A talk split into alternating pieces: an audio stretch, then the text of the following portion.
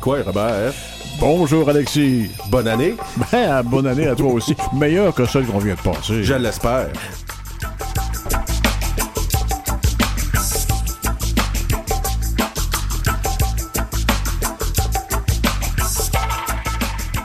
Donc aujourd'hui, on va faire une revue de cette dernière année qu'on a passée avec notre invité Richard Stabis. Ça manque pas de sujet. Ouais, on va parler aussi de. On va parler de ceux qui portent des vêtements et ceux qui les font. Ouais, et on va avoir notre petit bloc nouvelle comme d'habitude.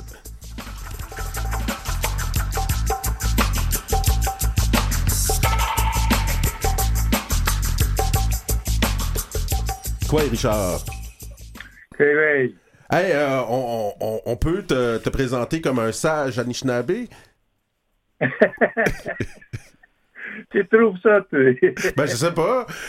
À- à la- Pourquoi- Où, où t'es pour- rendu dans ta Pourquoi, vie? pourquoi les sages, ils partent à rire quand on leur dit qu'ils sont sages? je, je sais pas. Je... Il me semble que le titre d'un sage, c'est quand même un, un- un titre qui est quand même très sacré, ça, dans, dans notre milieu, tu sais. OK. Puis euh, je ne pense pas que je fit vraiment dans cette euh, profil-là, moi, d'être un sage. Peut-être que je dis des fois des niaiseries qui ressemblent à de la sagesse. Moi, je pense que le simple fait de dire qu'on n'est pas sage, c'est déjà le début de la sagesse. Mais bon, euh, t'es le- le raconteur d'abord. Oui, c'est plus un comptable, mais là. C'est bon. hey, C'est un on, on t'a- philosophe. on t'a invité Oui, c'est un aujourd'hui. euh, un philosophe, oui. euh, ben, un philosophe, n'est-il oui. pas un sage un peu? Ben, il réfléchit sur la sagesse. Ça revient au même, là. OK. Il y en a un qui réfléchit, puis l'autre qui en pratique. Euh, Aujourd'hui, on voulait te recevoir pour que tu fasses un peu une année, euh, une rétrospective de l'année 2021 euh, par rapport à tous les dossiers autochtones. Est-ce qu'il y avait un premier sujet dont tu venais nous parler aujourd'hui? Qu'est-ce qui t'a semblé le plus marquant en 2021? Euh, Peut-être la découverte des tombes qui confirmait de, de ce qu'on soupçonnait, qu'on disait, puis de ce qu'on réclamait depuis de nombreuses années. Mhm. Et, et là, et là, pour le monde, ce n'est que par euh, la visualisation de ces choses-là qui les font, que ça devient bouleversant pour eux autres, que ça se peut pas, là.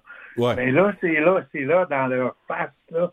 Puis c'est à ce moment-là que les réactions commencent à être un petit peu, un petit peu plus ajustées à, à no- à notre réalité de ce qu'on a vécu durant toutes ces années-là. à la gravité de la situation, dans le fond, parce que qu'est-ce qu'on a dit, beaucoup de comment- commentateurs, on le savait, maintenant on le voit. Et voilà, c'est ça, exactement.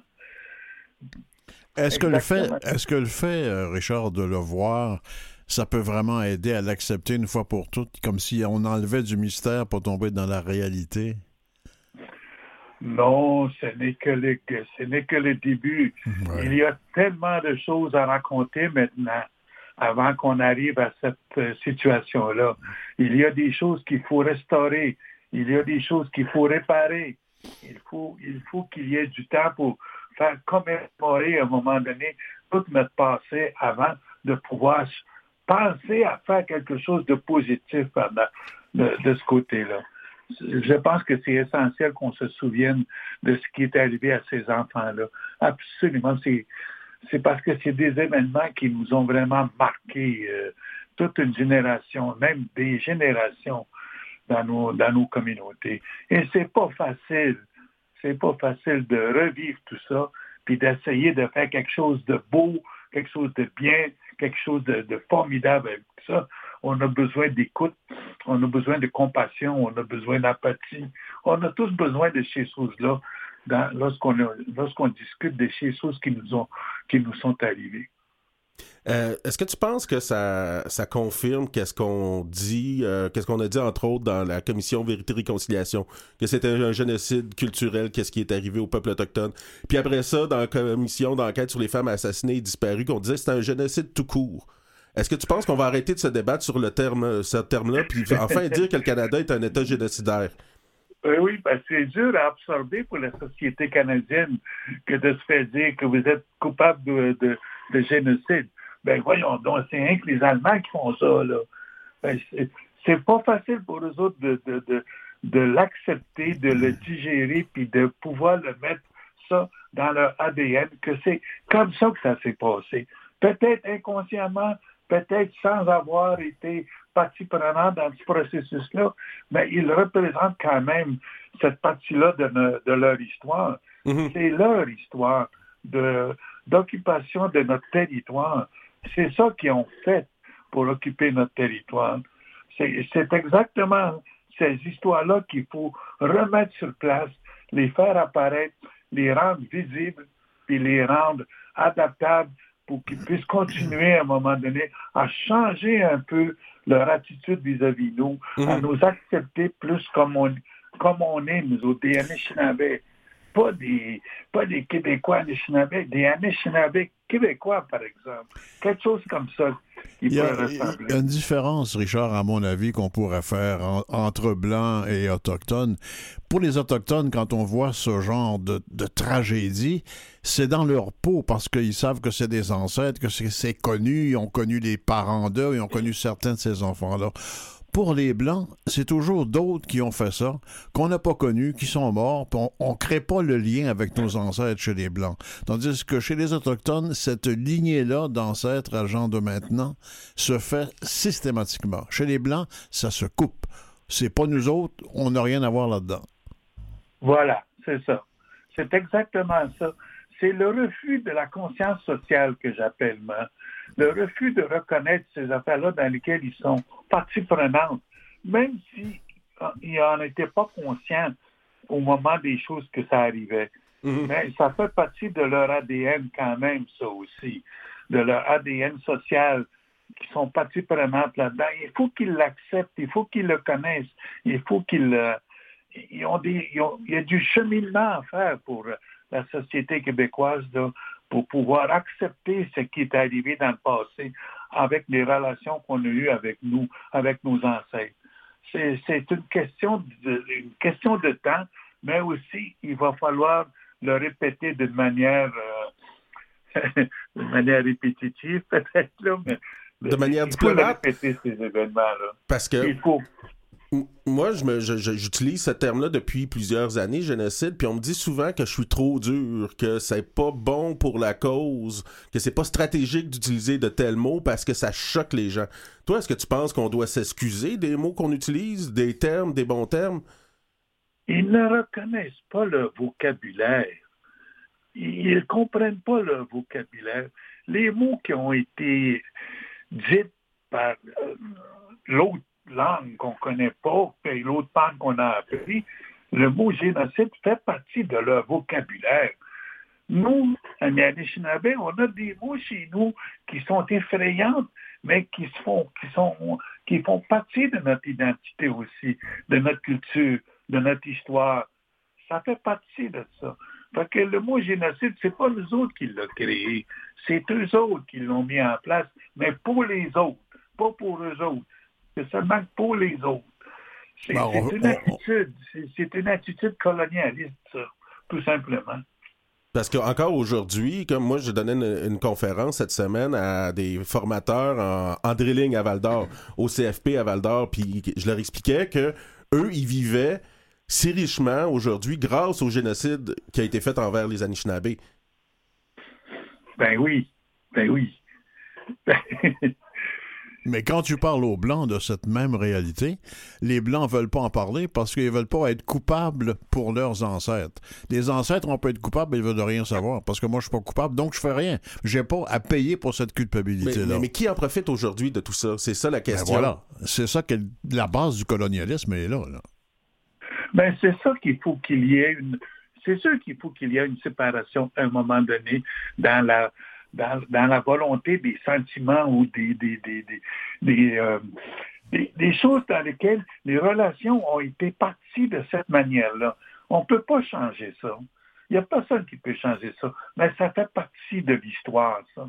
Pareil, comme, euh, comme n'importe quel événement qui est arrivé qui n'était pas correct. Aller à la guerre, c'est pas correct, mais ça fait partie de leur histoire. Pareil, ils célèbrent très bien les, les anniversaires de mariage, le 11 novembre. la, journée des, patriotes ou des soldats.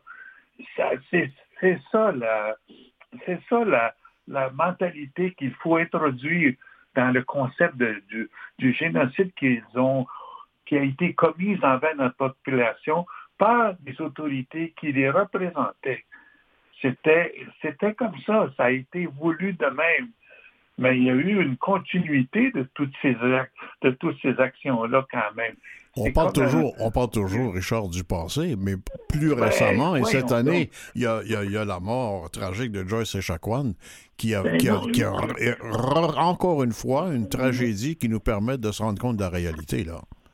En 1964, j'ai voulu aller voir le film Ben Hur au théâtre à Amos. Je ne pouvais pas y aller parce que j'étais un hostie d'Indien. Ben voyons donc. Ben oui. En 1972, au restaurant L'Oiseau Bleu à Val d'Or, géré par M. Pilon, je n'étais pas admis dans ce restaurant-là. Alors, il ne faut pas... On n'a pas, reculé si loin que ça, hein? Ça, ça, ben, ça, j'ai des témoins, j'ai des amis québécois qui m'accompagnaient pour aller à ce restaurant-là, puis eux autres aussi, parce qu'ils étaient avec moi, ils étaient refusés. Alors, c'est pas... Euh, ça fait partie de la patente, ça, cette, attitude-là. Tu Il y en a eu des morts euh, souvent à cause de ça. Le dernier qui a subi les conséquences de ça, ça a été Joyce. C'était malheureux, mais c'est c'était simplement qu'une suite logique de ce qui était arrivé à, Joyce. Il y en a eu d'autres manques euh, qui, étaient arrivés à cause de ces de, notre, de notre peur d'aller dans la, dans, la société, d'avoir peur dans les institutions. On s'en va juste à la cour en justice, puis la seule chose qu'on a qu'on entend de ça, c'est qu'on va aller en prison, c'est sûr et certain. Dès que tu es amené par la police, c'est sûr qu'on ne te verra pas pendant une couple de semaines. Ça, a toujours été comme ça.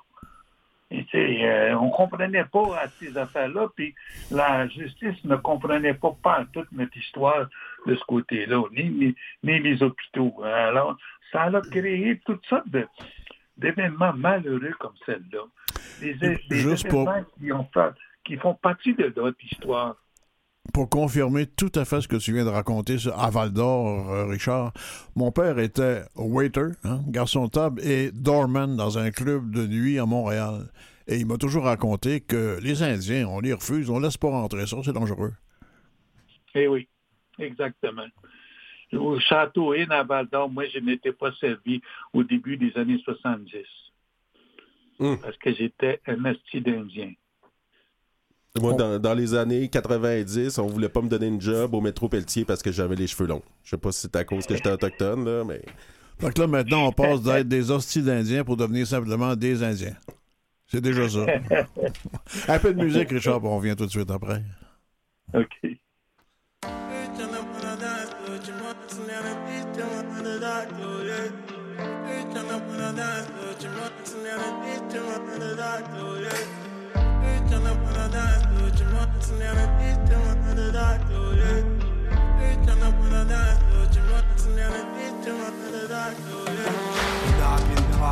kitschy manic, kaki megan, easy down the kitschy, papa ma daisy weenie weenan, kitschy with our magian, manic, come the moves, I win Chihuahua Hago Gespime Kiyosabien Basichi Hayamye Winigak Hiwe Kaine Nishi Keep Nego Agnandam Hawi Ago Kumwini Dana Wai Dachi Api Wacho Maji Ze Wini Wagak Waniga Waka Dashi Tashi Kishi Pazinik Akini Kichi Mane Gikun Gidachi Miniku Minigichi Minuashi kasho Dadi So Himi Naganya Watch Hawi Ago Gichi Nishita Shidi Watch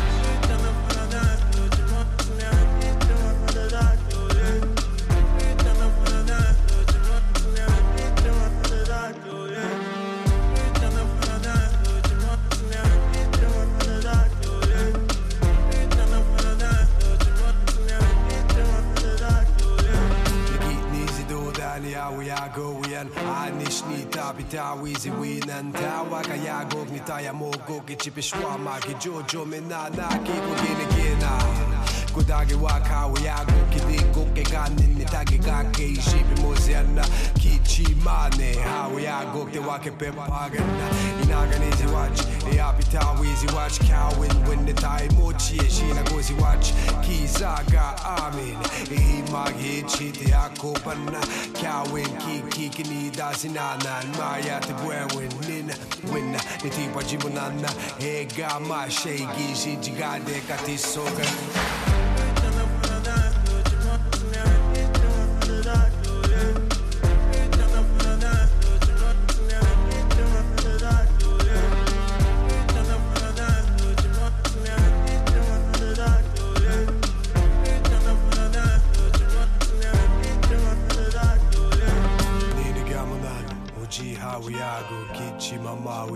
chawi yako. Ninigamunana ninigamunana ujihawu yako kichimamawe ndiwachawi yako.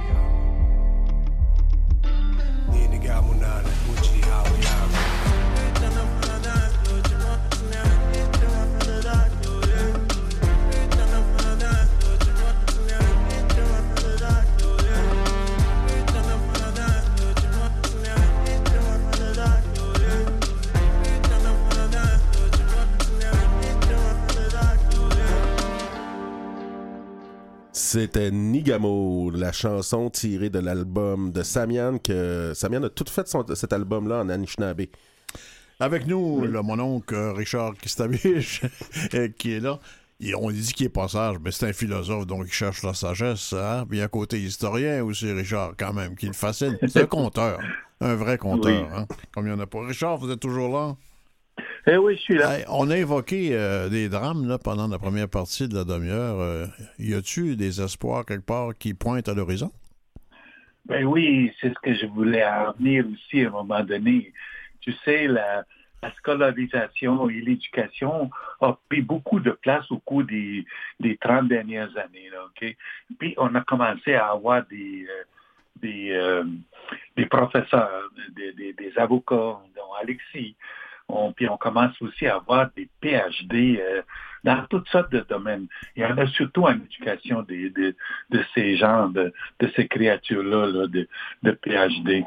Puis je pense que ça va nécessairement, en grossissant cette partie-là de nos ressources humaines.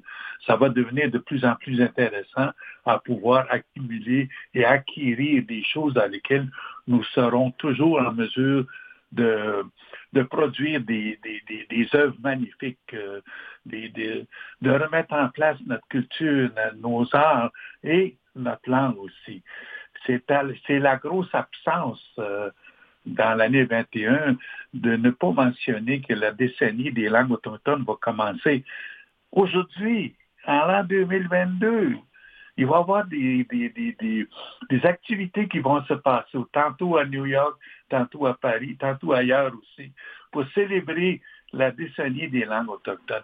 C'est une chose qu'on a complètement oublié d'en parler dans, dans, les, dans les médias, mais aussi, c'est pas un sujet qui est démontré très qui n'est pas préoccupant pour la majorité des, des, organisations autochtones euh, au pays c'est déplorable cette situation-là parce que euh, même la nomination des, des, commissaires à la, à la, à, la langue au, au, Canada, on n'a pas entendu parler depuis le mois de janvier l'année passée. Cette, euh, cette partie-là qui est absolument essentielle et importante, c'était la décennie des langues autochtones. Faire des projets, faire des choses, réveiller la conscience de nos, frères et sœurs, mais aussi de rendre, de réveiller cette conscience-là aussi aux autorités concernées, que ce soit fédéral, provincial ou, ou municipal. Il faut qu'il y ait des choses qui se passent de ce côté-là. Il faut qu'il y ait un éveil. avec tout ça, quand on ramasse constate l'éducation qui prend beaucoup de place maintenant, qu'on voit des têtes, euh, des vedettes là, tu sais, qui commencent à, sortir des acteurs, des, professeurs, des PhD dans l'éducation. Moi, euh, Tu sais, il y a 40 ans, on voyait pas ça, nous autres, là. S'il y avait un avocat indien au pays, on était tellement contents, mais il, avait, il était tellement en demande qu'on pouvait plus se le procurer. Mais là, aujourd'hui, il y a des, il y a des ingénieurs, il y a des architectes, il y a, il y a, il y de l'espoir. C'est très petit actuellement, mais quand on a été confiné, puis quand on a ghettoisé nos esprits, c'est sûr que ça a été difficile de se sortir de ce de cocon-là pour pouvoir s'établir puis pouvoir aller acquérir des connaissances qui vont faire rayonner un peu plus notre, notre culture, notre identité et qui nous sommes vraiment? Il faut ne jamais oublier qu'avant l'arrivée, tout ce territoire-là d'Amérique du Nord et d'Amérique du Sud, c'était un territoire qui était déjà occupé par du monde qui possédait leur propre langue, leur propre culture et leurs propres arts. C'était, c'était comme ça à travers l'Amérique. C'était pas un pays qui n'était pas occupé, comme on nous laissait de faire croire en disant, en utilisant le mot découverte. Moi, j'utilise depuis ce temps-là le mot l'arrivée. Depuis l'arrivée, mmh. nous étions là. Nous étions là accompagnés de beaucoup de, de beaucoup de gens. Quand je parle de gens, je parle de l'égalité des, des, humains avec, avec les arbres, avec la nature, avec les animaux, qui n'étaient pas différents de nous qui n'étaient vraiment pas différents de nous. Ils avaient la même philosophie, ils avaient la même préoccupation, c'est-à-dire de maintenir le territoire propre et harmonieux. Dans le, grand cercle de la vie, dans le fond, tous ensemble. C'est ça. Le simple geste des découvreurs qu'on nous, nous décrit souvent comme, tu sais, mettre le pied à terre, descendre du bateau, plantent le drapeau au nom du roi, là, et prennent possession de la terre découverte, pour prendre l'expression que vous n'aimez pas, déjà, c'est une déclaration de colonialisme total. Oui, oui. À partir de là, ils voulaient tout contrôler, tout régler. En se basant sur une doctrine juridique de Terra euh, disant que... Euh, la terre était, était nulle de, propriété, donc euh, c'était comme si on annulait notre humanité. Et voilà. Parlez un peu de, langue, on va revenir là-dessus, Richard. Euh, le fait qu'on doive mieux reconnaître les langues autochtones, ils sont très nombreux, ça facilite pas la chose non plus, non? ben oui, ça facilite les choses. Ah bon? Euh, ben oui, c'est plus facile. Quand on est plus petit en nombre, c'est plus facile de pouvoir l'exprimer, ça. Puis si on est plusieurs petits groupes, ça amène à un moment donné un moment de, comment qu'on appellera ça? Donc, ben, moi, moi j'appelle ça un moment de, de, de, fierté, de dignité, que de pouvoir parler ma langue avec, euh, je sais pas moi, avec 2000 euh, personnes, mettons, ou 5000 personnes. On était là au début, ça fait 9000 ans qu'on est ici. Ça vaut la peine de célébrer ça. Puis l'autre peuple qui est à côté, lui aussi avait une langue qui était différente de la nôtre. Hmm. Mais c'était essentiel que cette langue-là vive sur ce territoire-là. C'était indispensable pour qu'on puisse euh, euh, bâtir des relations pour maintenir l'harmonie qui existait dans tout. Tu sais, dans un, comprends ça dans un, euh, l'Orchestre symphonique de Montréal. Il n'y a pas juste les violons, il n'y a pas juste les, les, les, les, les trompettes, puis euh, l'harpe, puis la harpe, puis le tambour, puis le sou. C'est tout ramassé, tout ça ensemble qui fait que ça devient une symphonie. J'ai une question pour toi. Ça, ça, va être la même chose avec les langues. J'aimerais bien ça, moi, avoir un, de pouvoir mettre en place les 62 dialectes ou langues qui existent au Canada dans un même, dans un même bâtisse, dans une même affaire, puis que toute la gang, on puisse dire un mot, chacun notre tour, hmm. un, mot dans notre langue, qui représente le coin de pays dans lequel on est, qui représente vraiment l'histoire de ce territoire-là qu'on appelle l'Amérique. Et chacun de ces langues-là ont un nom sur leur territoire. Et ça devient à un moment donné tellement, maintenant, ça devient tellement beau si on pouvait tout connecter ça. J'ai eu cette vision-là il y a longtemps, en 87, lorsqu'on m'avait amené, euh, Félix m'avait amené une plume euh, de condor que j'ai encore d'ailleurs ici. Je n'ai jamais pensé que ça vous... Je n'ai jamais su qu'est-ce que ça voulait dire, ça, cette plume-là. Jusqu'à temps que j'assiste à des, réunions dans lesquelles les langues se, parlent. Puis aujourd'hui, en étant membre du comité euh, de la, table mondiale sur la revitalisation des langues autochtones, je m'aperçois aussi qu'il y a 108 langues autochtones à travers la planète qui sont en train de disparaître. Puis, euh, à chaque fois qu'on a une réunion, on essaye de prendre les 10 secondes qui sont nécessaires pour pouvoir exprimer, de pouvoir parler notre langue.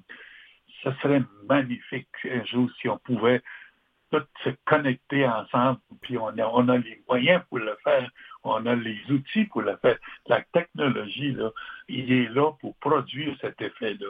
Alors, il faut l'utiliser.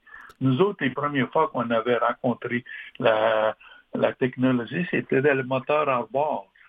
On a laissé nos rames de côté pour prendre des petits moteurs de quatre forces, puis continuer d'explorer, de continuer d'occuper le territoire pareil. Mmh. Ça, a été des, ça a été la technologie qu'on a utilisée à bon escient puis on peut encore faire la même chose avec ce qu'on a. Mais euh, pour en terminant euh, notre, euh, notre segment sur les langues, moi j'ai une question pour toi.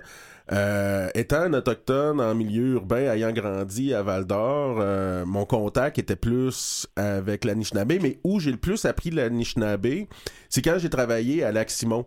Puis euh, je laissais, euh, j'étais directeur là-bas, puis je laissais mes employés parler l'Anishinaabe. Je me disais bon ben c'est moi qui viens comme travailler chez vous, j'ai pas d'affaire à vous dire quelle langue parler. Et à la fin, j'étais capable de comprendre qu'est-ce qu'ils disaient quand ils voulaient un peu cacher leur conversation de ma part. Qu'est-ce que tu ferais toi pour les, les, les, autochtones en milieu urbain comme ça qui vivent pas nécessairement sur communauté puis qui ont peut-être pas accès comme ça à la langue euh, de façon aussi naturelle que quand on vit à Lac-Simon ou à Picogan par exemple? Eh bien, tu vois, pour avoir accès à des situations comme celle-là, ça a été fait de manière à ne pas avoir accès. Il, faut mettre des barrières de côté, il faut ouvrir notre esprit, il faut, il faut être euh, créatif, il faut être imaginatif. Et, c'est ça qui, qui, qui, qui, est arrivé dans ton cas. Je parlais l'autre jour avec un, un des psychiatres qui disait que 30 secondes, Richard. Il n'y a pas d'accès pour sa famille qu'elle, elle avait comme accès dans une communauté. Parce que ça a été fait de cette manière-là, la création des réserves. C'était des endroits défendus. Ce ben, sont des endroits Et maintenant, ça va devenir des endroits permis, espérons. On, termine là-dessus, Richard. Merci beaucoup. on, te réinvite, n'importe quand, Richard. Va. Vous écoutez Coué Bonjour avec Robert Blondin et Alexis Wawanalwat. Oui, donc là, on va parler de vêtements de création. Faites par une femme. Tu sais, c'est une année, quand on parlait de faire le bilan de l'année, les femmes, il y a eu des horreurs, on en a parlé tout à l'heure, mais il y a eu aussi des nominations de femmes extrêmement intéressantes au niveau euh, des Autochtones. Mm-hmm. Et non seulement, bah, c'est intéressant, mais il faut les habiller. Exactement. Ben, j'imagine que ça, on peut aussi habiller les hommes comme il faut. Est-ce qu'elle fait ça, Raphaël Langevin? Vous êtes là? Oui, oui, oui, je suis là. On habille-tu les hommes aussi? Euh, malheureusement, moi, je, fais juste dans le féminin, mais je sais qu'il y, a beaucoup d'autres entrepreneurs autochtones qui s'occupent de l'agence masculine. L'année prochaine, on va vous parler, là, puis on voudrait qu'il y ait des vêtements pour nous autres aussi. Bon, je vais travailler là-dessus. Vous êtes une jeune designer de mode, fondatrice d'une entreprise qui s'appelle Matchechou Création. Hey, c'est une belle idée, ça, là. Ben, merci. Ben, moi aussi, je trouve. c'est venu comment, cette idée-là? Ben, en fait, moi, j'étais euh, en congé maternité l'automne, euh, l'hiver dernier. Puis euh, j'avais envie là, de, faire le saut. J'ai toujours été une personne assez créative, aussi très très proche de ma culture. Puis j'avais envie de partager ça avec les gens.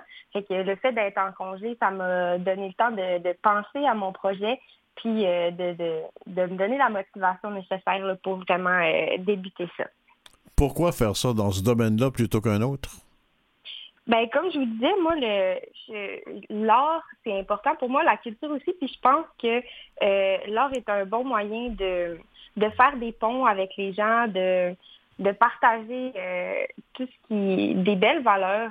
Donc, c'est vraiment ça que j'essaie de faire par mon entreprise, autant de d'offrir des bijoux, des accessoires qui vont rendre fiers les femmes autochtones qui vont les porter, que de, de, faire un pont avec les allochtones qui veulent montrer leur appréciation envers notre culture ou juste la découvrir aussi.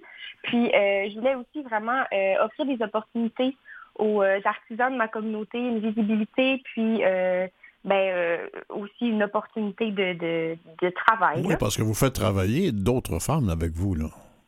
Oui, c'est ça. Ben, j'ai des hommes aussi euh, dans mes artisans. J'ai un homme qui, euh, qui est produit pour ma boutique. Euh, c'est sûr que pour l'instant, c'est quand même à petite échelle, mais mon but, c'est de, de, créer le plus d'emplois possible dans ma communauté.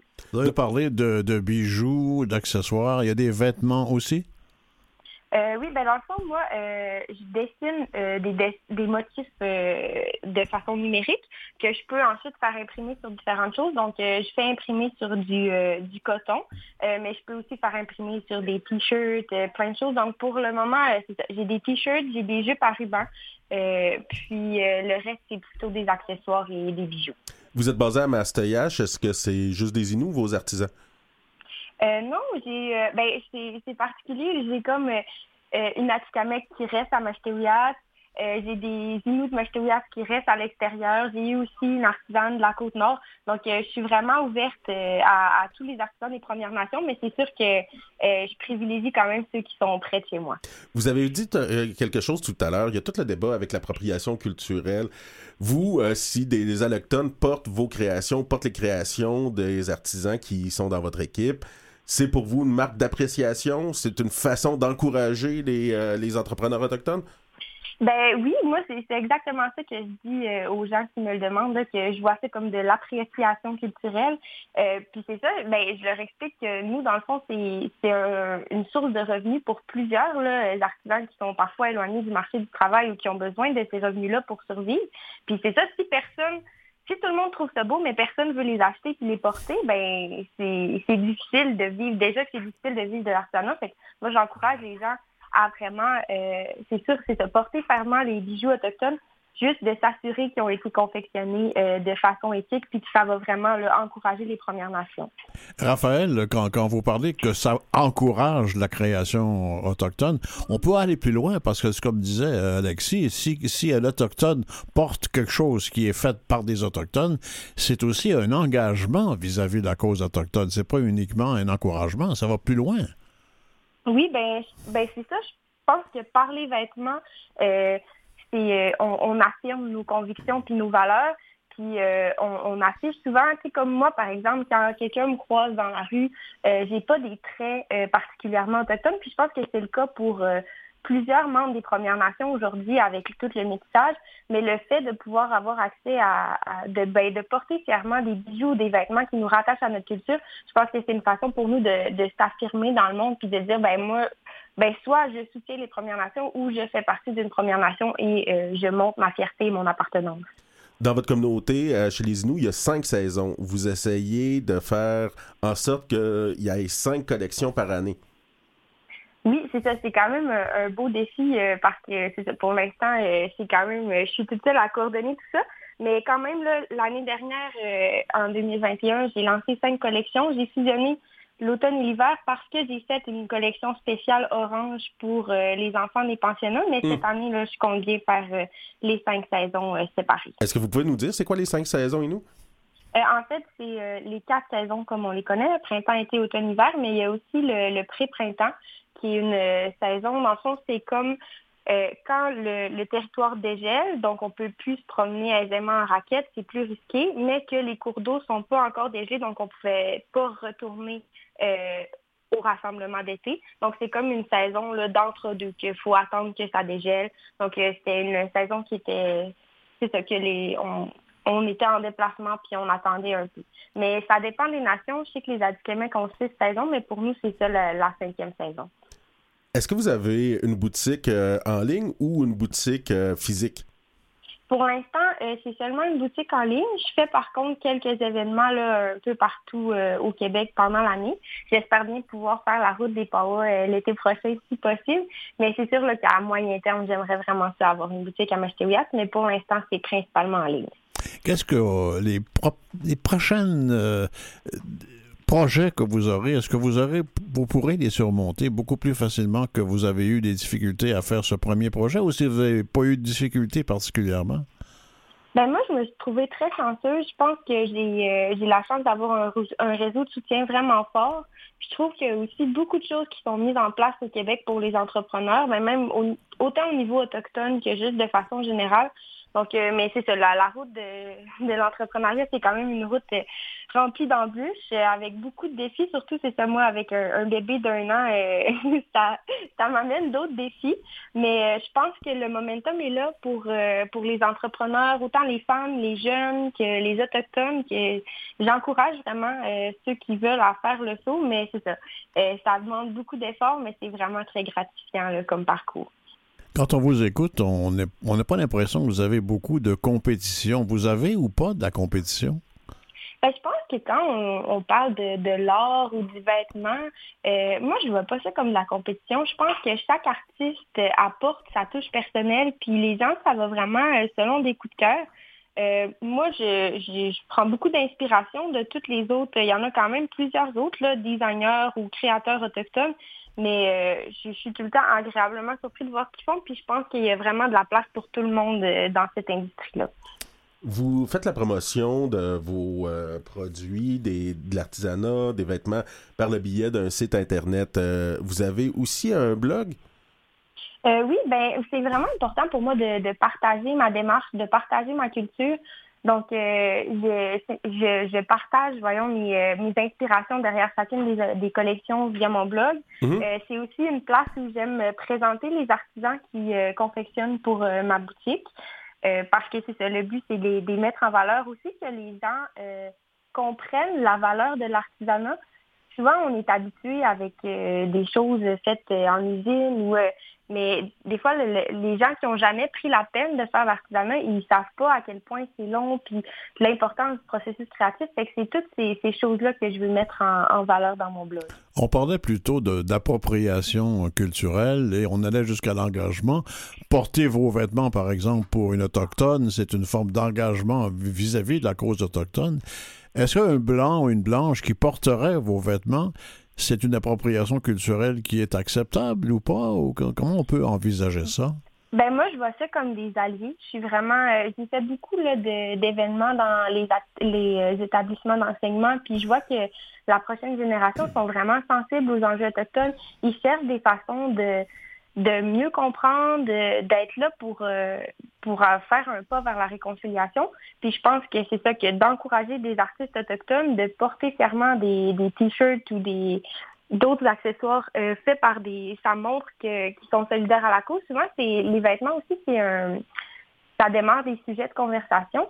Donc, euh, moi, j'espère que tous ceux qui porteront mes vêtements, ben, s'ils peuvent euh, partager la bonne nouvelle ou sensibiliser certains de leur entourage à notre cause, euh, c'est juste positif. C'est un combat culturel en même temps pour vous. oui, ben, j'appelle pas ça un combat. Moi, du militantisme, peut-être? C'est plus, ben, plus de, la diffusion positive de, de ce qu'il y a de beau chez nous. C'est plus de même que je le vois. Euh, ben moi, c'est ça, je je ressens pas euh, de friction. tous ceux que je rencontre sont agréablement surpris de, de mes créations, puis euh, ils ont juste envie d'en savoir plus. Donc, je, suis vraiment dans le, la, propagation positive. Vous êtes, vous êtes vraiment une optimiste, une optimiste importante. Est-ce que tu vous demander votre âge? oui, j'ai 22 ans. Il y a de quoi être optimiste, en effet. On est dans cette période de l'année, effectivement, où on se fait des vœux pour l'année qui vient. Si vous vous souhaitez à vous quelque chose pour l'année qui vient, vous vous souhaitez quoi à vous, à votre entreprise?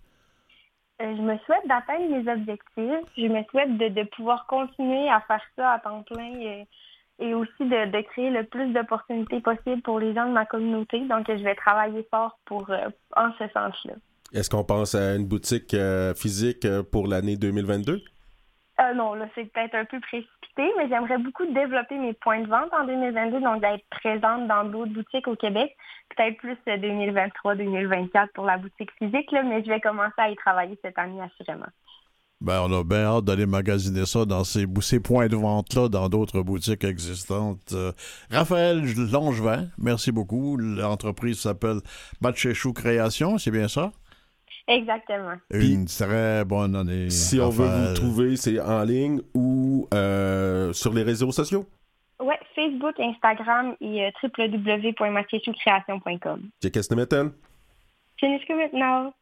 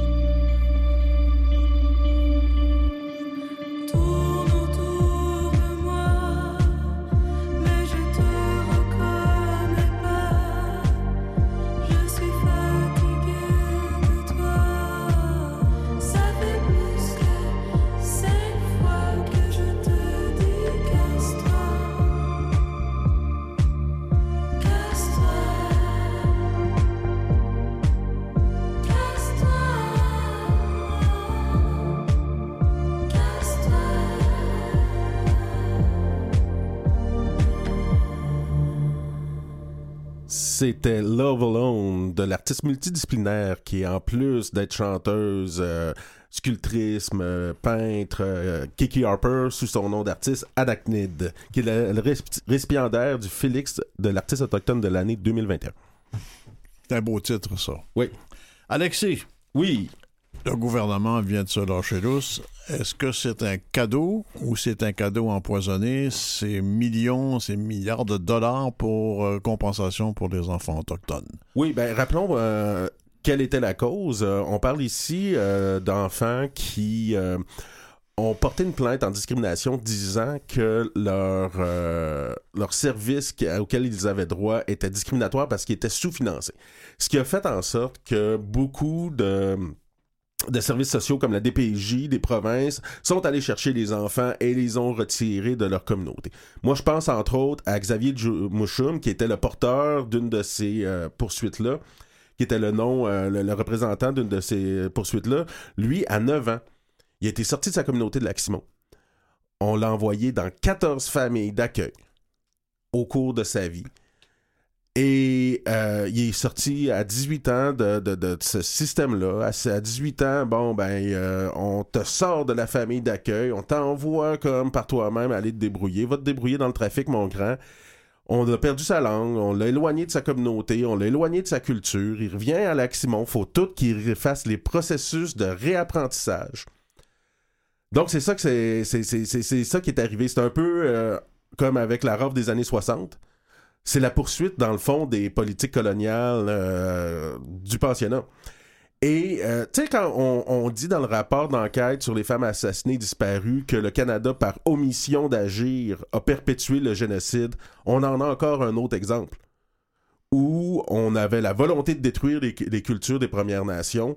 On n'a pas financé adéquatement les services qui auraient pu permettre de faire en sorte que les parents puissent avoir des compétences parentales, puissent avoir du support. Et volontairement qu'on a fait ça.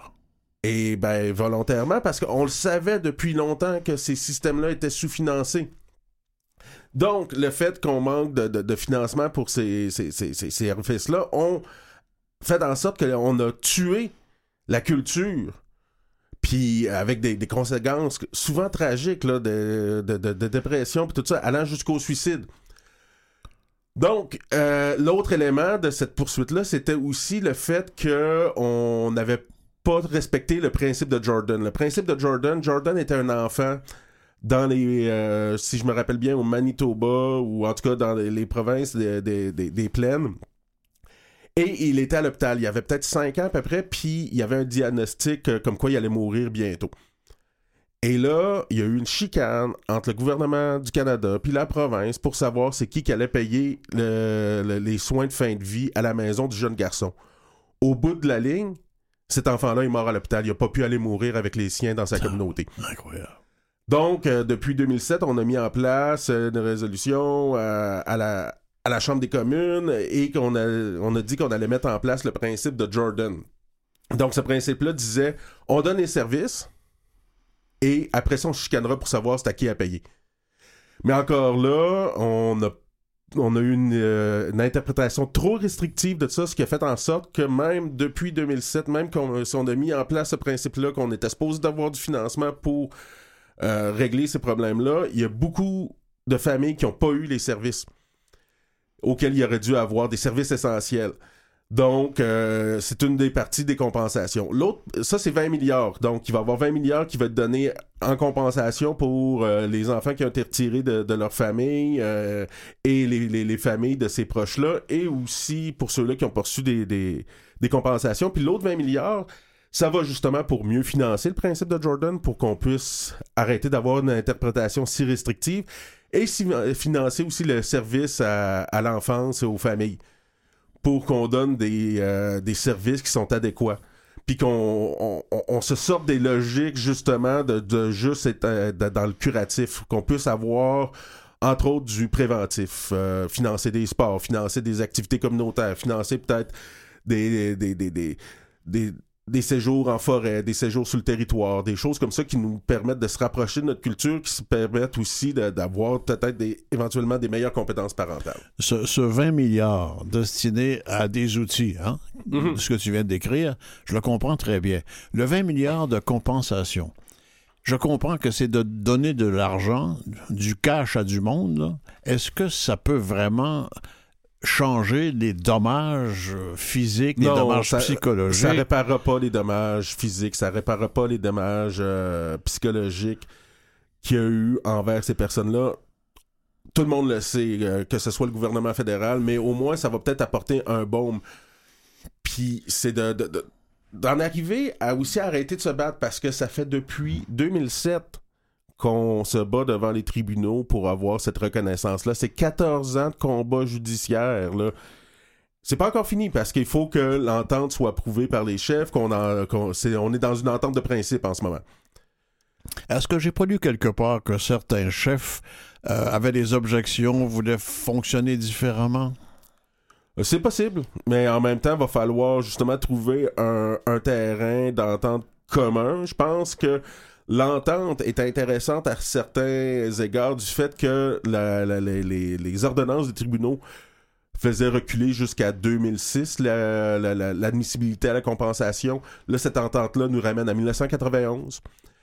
Euh, cette entente-là dit que le 40 000 que le tribunal des droits de la personne avait dit que- qu'il y aurait comme compensation, ce serait euh, le prix plancher. Donc, ça se peut que des personnes aient des meilleures compensations que le 40 000 et on arrive avec une reconnaissance de la part du gouvernement que c'était discriminatoire puis que ça a eu des gros impacts. Ça peut aider au fait que rien ne se reproduise de ces inepties- inepties-là. Ben, je pense qu'on rentre dans qu'est-ce que je dis souvent qu'il faut euh, il faut en arriver dans une phase de décolonisation des services.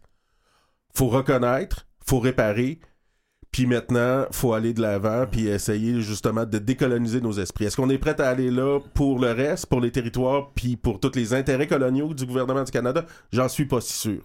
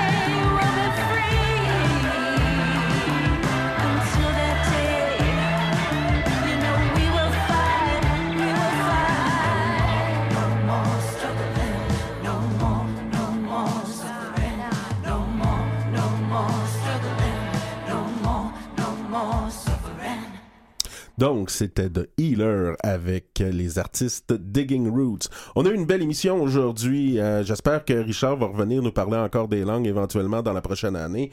On va avoir des beaux invités cette année en 2022.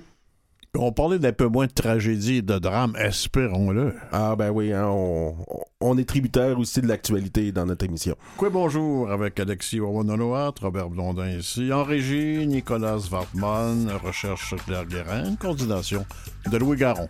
Semaine prochaine. À la semaine prochaine.